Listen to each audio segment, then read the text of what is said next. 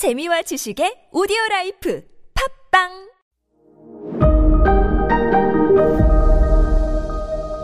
네, 여러분 안녕하십니까. 역사 스토리텔러 썬킴 인사 드리겠습니다. 자, 하여간 천사백오십삼 년 동로마 제국이 공식적으로 멸망을 합니다. 그러면서 오스만 투르크 대제국, 이제 뭐라고 할까, 흑해를 그냥 연못으로 만들어버린 거예요. 봐요. 그 원래 아나톨리아 반도는 오스만 투르크 땅이었고, 지금 발칸 반도를 완전히 오스만 투르크가 이제 점령을 했잖아요. 그러면 발칸 반도와 아나톨리아 반도가 감싸고 있는 흑해는 오스만 투르크의 연못이 돼버린 거예요, 그냥. 연못. 자, 이 말은 무슨 말이냐면, 유럽이, 유럽이 중동을 거쳐가지고 중국 또는 중앙아시아로 가는 교역 루트인 실크로드를 이제 못 간다는 얘기예요.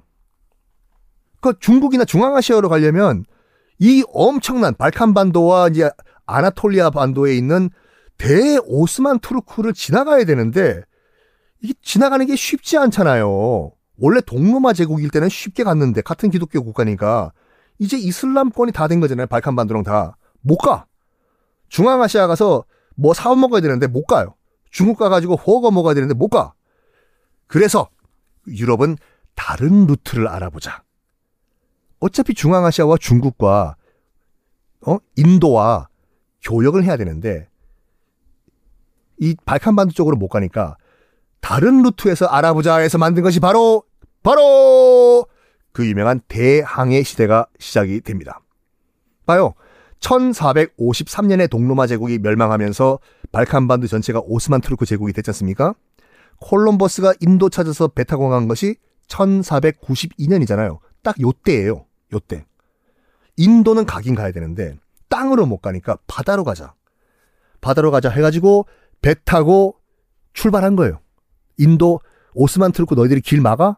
그럼 우리 바다 돌아가겠다. 그래서 콜럼버스가 인도 찾아서 미 대륙에 표류를 해서 지금의 서인도 제도에 도착한 다음에 평생 죽을 때까지 자기들이 발견한 것이 인도라고 착각하다가 죽었지 않습니까?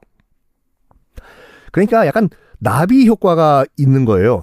메흐메드 이 세가 동로마 제국을 점령하고 발칸반도를 다 이슬람화한 것이 결국에는 스페인의 아메리카 진출을 야기시켰고, 그리고 그것 때문에 잉카 아즈텍 문명이 멸망했고, 결국 가서는 미국까지 탄생을 시킨 나비 효과.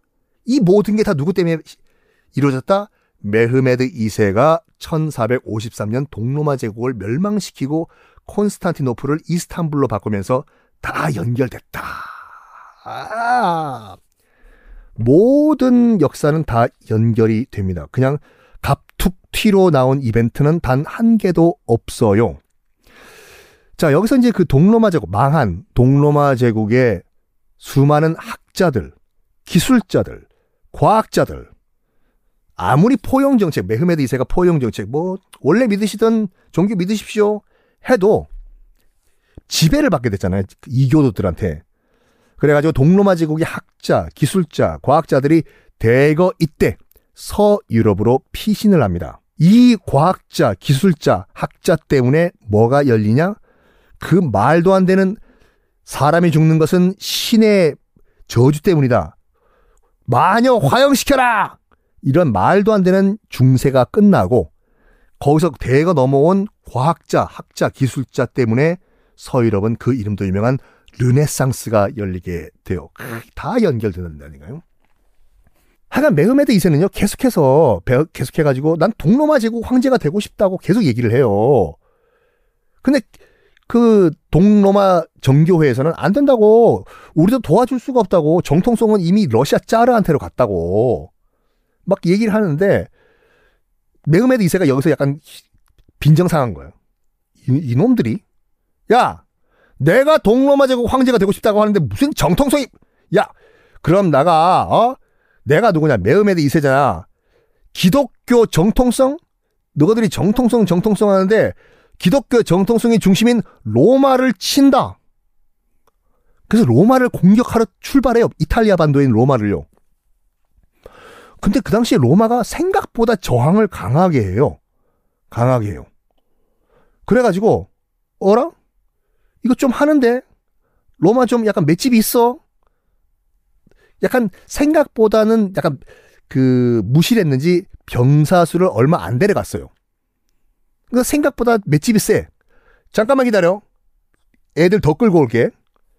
해요. 그러면서 다시 돌아왔다가 이 로마를 완전 박살내기 위해서는 뒷배후, 배후를 일단 정리하고 로마를 쳐야 되겠다라고 생각하면서 이집트 원정을 먼저 결정을 해요.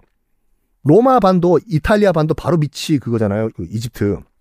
일단 나머지 떨거지 동네들 다 정리한 다음에 너, 딱 기다려. 로마도 박살냈겠다고. 우리가 누구냐? 야, 발칸 반도로 박살낸 우리 이걸 오스만 투르크야 너거든. 딱 기다려. 그런데, 그런데, 그런데 말입니다. 천사백팔십일 년. 음, 그러니까 콜럼버스가 아메리카 대륙에 표류하기 딱 한 뭐 십 년 전 정도. 천사백팔십일 년에 아, 메흐메드 이 세가 뒷동네 정리하려고 이집트의 원정 나갔다가 원정길에서 그만 병 걸려서 병사를 하고 맙니다. 참 허무하게 죽었죠. 근데 이 메흐메드 이 세를 정말 우리 인정을 해야 될 것이 뭐냐면은 오스만 투르크 관점에서 봐서도 그렇고 오스만 투르크를 발칸 반도까지 진출했다. 즉 유럽으로 확 들어왔다. 이슬람이. 그게 첫 번째. 두 번째, 동로마 제국이란 천년 제국을 멸망시켰다. 메흐메드 이 세가. 세 번째, 흑해를 완전 오스만 투르크의 동네 연못으로 만들어버렸다. 그렇죠? 그리고 오스만 투르크라는 나라를 제국으로 만들었다. 어, 당시에 유럽엔 제국이라는 개념이 없었어요. 제국이란 건 다시 한번 말씀드리지만 식민지를 건설해가지고 식민지를 건설해가지고 어, 이 착취라는 국가들이 제국이라고 하잖아요. 당시 유럽 국가들은 그냥 그냥 동네 영주들 개념이었어요. 물론 나중에 이제 영국과 프랑스 등등등도 제국에 합류를 하지만 당시에는요 거의 그 동네에서 유일한 제국이었어요. 오스만 투르크 제국이요.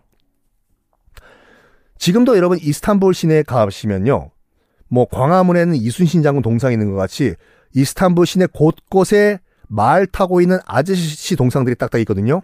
다 메흐메드 이 세 동상들이었습니다. 동상들이었습니다가 아니라 동상입니다. 지금도 있고.